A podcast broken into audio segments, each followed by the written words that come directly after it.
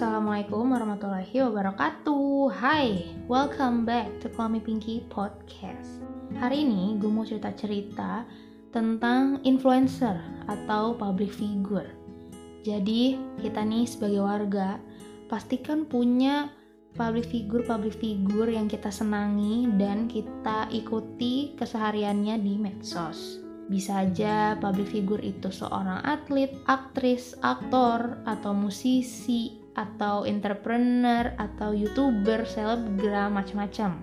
Nah, nyadar gak sih kalian kalau semakin lama kita follow mereka, kita ngeliat cara mereka ngejalanin kehidupan mereka, sedikit banyak kita tuh jadi ngadopsi kebiasaan yang sama, kesukaan yang sama, ketidaksukaan yang sama. Coba deh. Nah, hari ini gue mau ngomongin itu. Jadi, gue bakal cerita-cerita tentang beberapa public figure yang gue senangi dan ternyata beberapa hal yang mereka kerjakan atau kebiasaan yang mereka lakukan tuh jadi nular ke gue juga gitu. Gue jadi mengadopsi hal-hal yang sama. Gue sebutin sekarang aja deh. Jadi, pertama, iya, bener.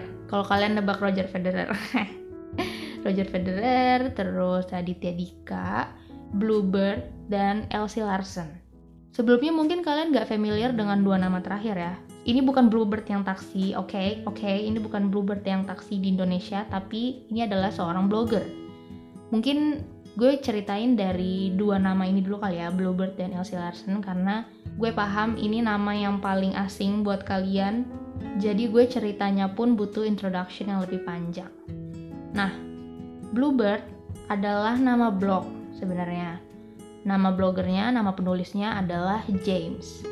James ini seorang ibu empat anak. Ya, mungkin kalian sempat ngira itu nama cowok karena emang itu nama cowok sih, tapi enggak, sebenarnya ini seorang ibu yang punya empat anak.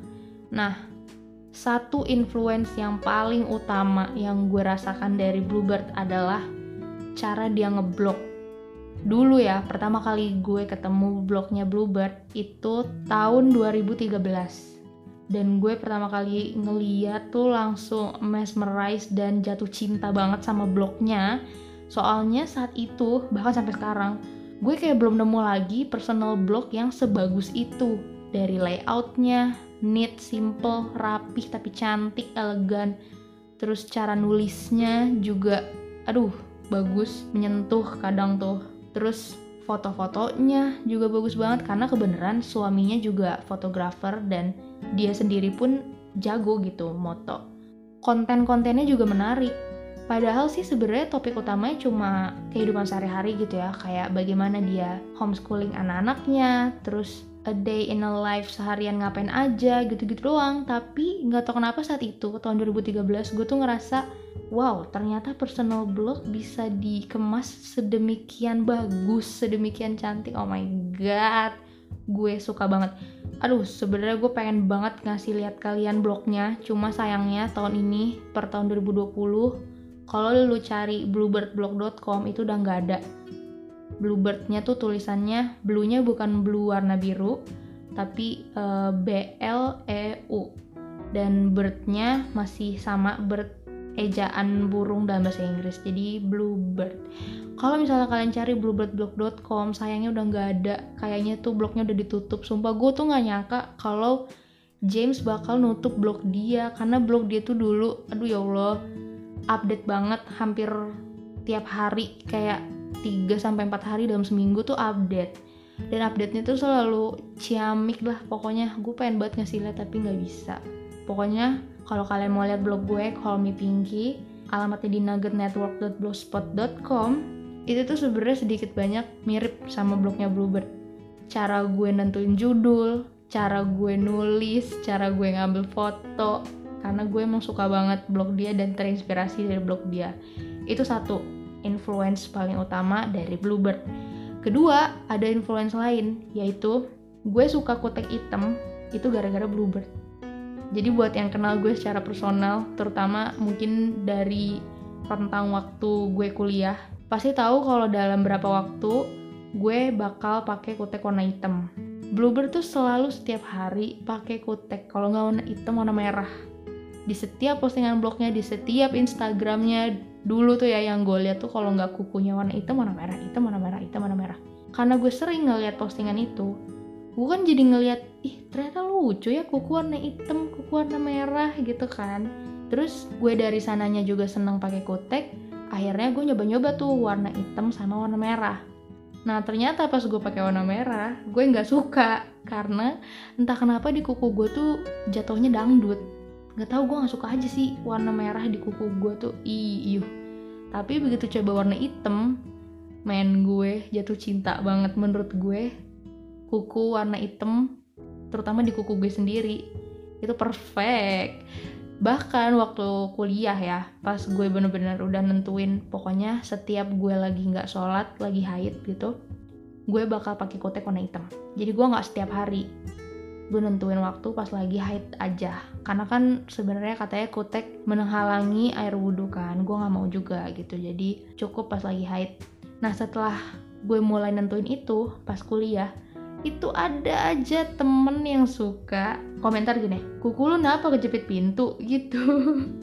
Atau ada yang bilang gini ngapa dah kuku lu kayak gitu kayak nenek lampir? Ada yang ngomong gitu. Ada lagi gila lu kayak anak imo kukunya item-item gitu. Ada. Orang mau komentar apa nenek lampir kayak imo kejepit pintu.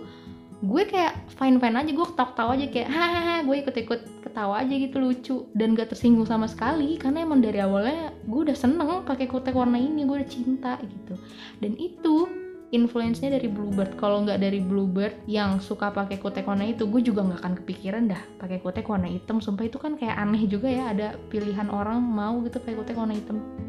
Ya, tapi begitulah salah satu influence yang gue dapet dari Bluebird. Lanjut ke Elsie Larsen tadi kan gue bilang, blogger satu lagi. Kalau dia tuh blognya company gitu loh, bukan personal blog ya Bluebird. Jadi bener-bener Elsie sebagai founder, ada manajer, ada staff gitu. Dan pertama kali gue ketemu blognya Elsie juga, wow ternyata blog bisa kayak gini.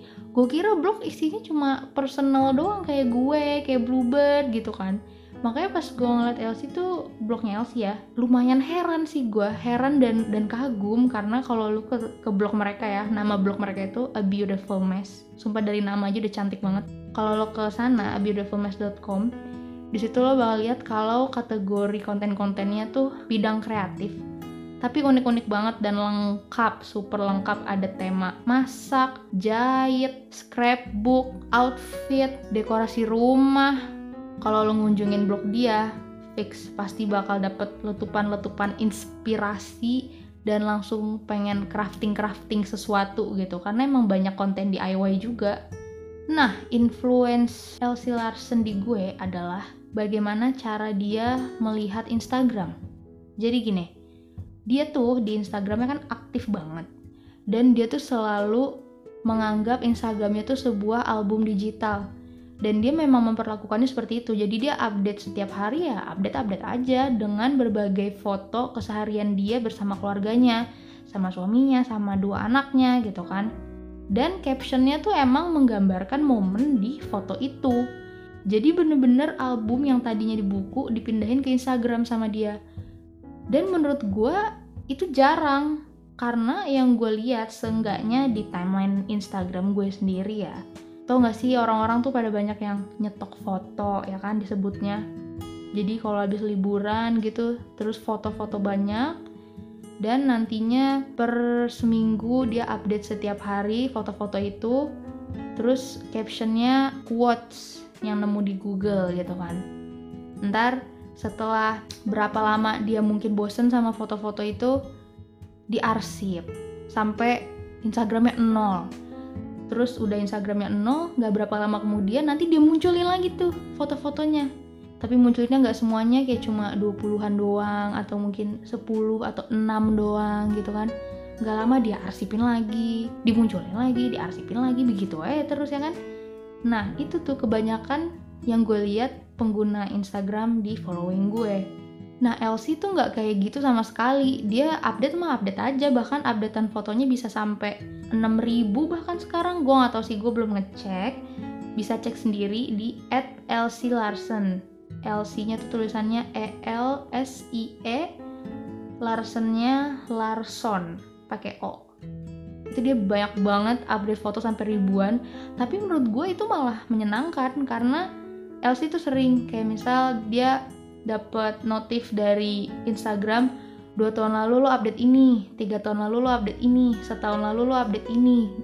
Jadi yang kayak gitu tuh malah seru kan begitu dia tiba-tiba pop up lagi di timeline kita ya ampun ternyata setahun lalu gue lagi kayak gini gitu dibanding yang sering arsip-arsipin sampai nol terus dimunculin lagi diarsipin lagi. Jujur gue nggak ngerti itu fungsinya apa maksudnya apa. Dan yang jelas gue juga nggak nyalahin. Kalau emang kalian pengguna Instagram yang tipenya kayak gitu ya ya udah terserah. Itu itu kalian. Walaupun sekarang kalau kalian lihat Instagram gue gue juga nggak banyak update kayak LC gitu ya. Apalagi di feed gue bahkan update feed tuh mungkin 2 sampai 3 kali setahun nggak kayak Elsie yang tiap hari update. Tapi maksudnya setidaknya gue ngeliat Instagram tuh dengan cara yang sama seperti Elsie melihat Instagram.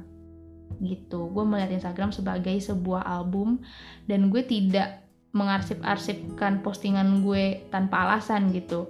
Ada postingan yang gue arsip tapi semuanya punya alasan. Kayak misalnya ada postingan yang gue arsip itu karena itu adalah foto gue sama temen-temen gue perempuan semua dan beberapa dari mereka tuh ada yang sekarang udah pakai kerudung. Dan foto yang ada di Instagram gue tuh foto dulu waktu mereka belum pakai kerudung. Jadi ya gue menghormati keputusan mereka sekarang udah pakai kerudung ya gue arsip lah foto yang ada di Instagram gue. Selebihnya gak ada alasan yang berarti ya gue upload sekali ya udah ada di profile gue gitu. Itu salah satu influence dari LC lanjut ke Raditya Dika. Kalau Raditya Dika kalian udah pasti tahu lah ya karena dia salah satu penulis slash komedian slash youtuber yang paling sukses saat ini.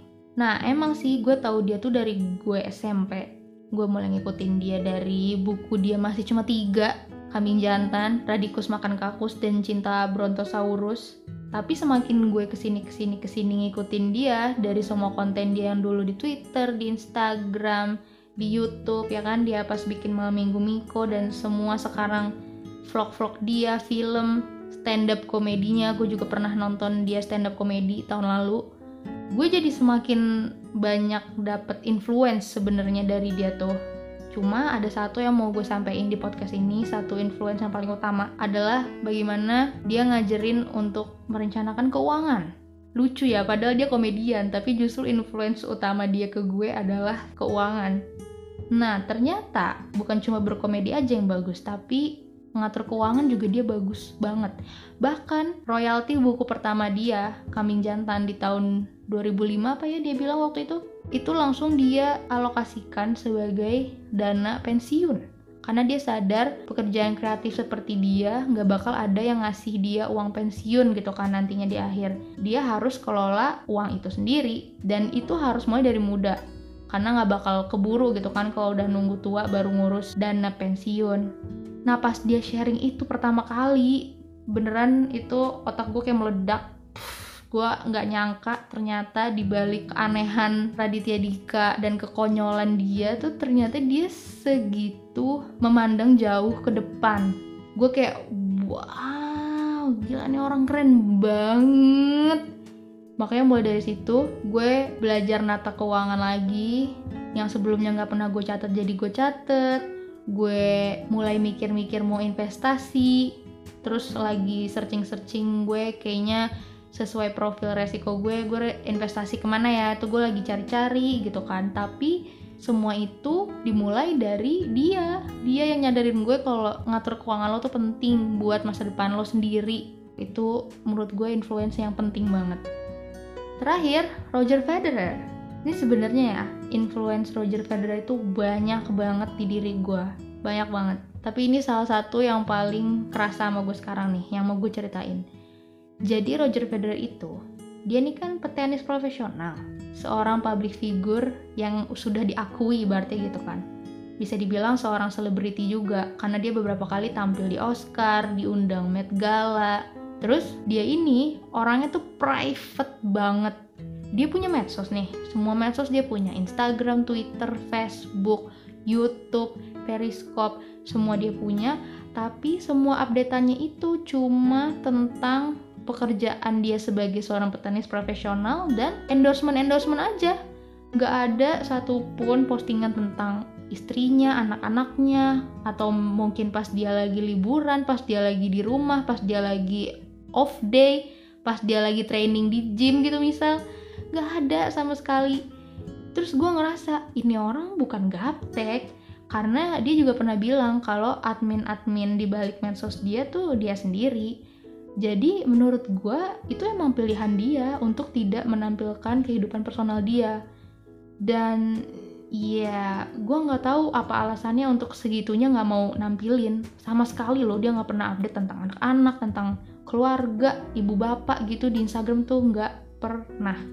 Nggak tahu alasannya apa karena kalau gue ngelihat petenis-petenis lain, dia hampir sama kayak kita yang warga suka update. Misal nih Novak Djokovic, petenis nomor satu di dunia saat ini, dia kalau misalnya lagi enif, enif pernikahan sama istrinya, dia update foto istrinya terus dia bikin caption ngucapin Enif yang unyu-unyu yang gemes gitu. Terus juga kadang kalau lagi main sama anaknya dia update. Federer mah enggak sama sekali. Makanya gue entah kenapa tuh jadi kebawa. Gue yang tadinya kena influence-nya Bluebird gitu ya yang seneng berbagi cerita personal gue di blog pelan-pelan gue nggak pernah lagi cerita di blog ya nggak? Sadar gak buat pembaca gue yang lama? Terus juga gue mulai jarang story kegiatan gue sehari-hari jarang banget. Gue ngerasa kalau gue update keseharian gue gue tuh jadi risih gitu loh sekarang. Gak tau ya gue tuh mikirnya buat apa gue update? Maksud gue orang-orang tuh dapat apa kalau gue update? Tujuannya apa yang ada juga orang cuma nge-skip. Jadi ya buat apa? Gue update dari awal gitu. Gue tuh mikirnya gitu. Ini bebas ya terserah kalian. Kalau kalian emang tipe pengguna Instagram yang yang rajin update. Ini gue cuma cerita dari sisi gue dan kenapa gue jadi mulai jarang update gitu sekarang.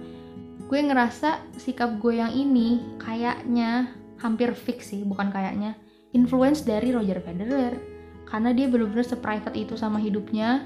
Dan toh sekarang Bluebird juga udah nutup blognya jadi gue tuh kayak udah nggak dapet lagi influence dari Bluebird yang suka update personal life dan justru dapet influence baru dari Roger Federer yang private sama personal life. Lama-lama gue yang ngikutin mereka tiap hari jadi ikut ke bawah. Ih iya ya, mendingan personal life to private aja gitu kurang lebihnya. Coba deh, pasti kalian juga gitu sama public figure yang kalian follow, selebgram, youtuber, atlet yang kalian suka, musisi pasti lama kelamaan kalian jadi ngikut kebiasaan mereka jadi ngadopsi apa yang mereka suka dan apa yang mereka tidak suka juga. Makanya menurut gue ya itu kali ya pentingnya kita punya role model atau seneng sama public figure tuh orang-orang yang bagus gitu kalau bisa yang positif. Karena somehow hal-hal baik dan hal-hal positif itu bakal balik ke kita juga. Dan begitupun kita sebagai warga yang juga main medsos walaupun followersnya cuma ratusan cuma teman-teman keluarga ya ada baiknya kalau posting juga yang bagus-bagus aja yang positif supaya orang-orang yang follow kita juga bisa dapet yang baik-baiknya. Gitu. Oke ini udah masuk kayak petua-petua cheesy. Jadi lebih baik kita stop sampai di sini. Itu aja yang mau gue ceritain hari ini. Mudah-mudahan kalian gak bosan lah ya dengernya. Semoga Okay, have a great day. Take care, and I'll see you in my next podcast next weekend. Okay, bye bye. Assalamualaikum warahmatullahi wabarakatuh.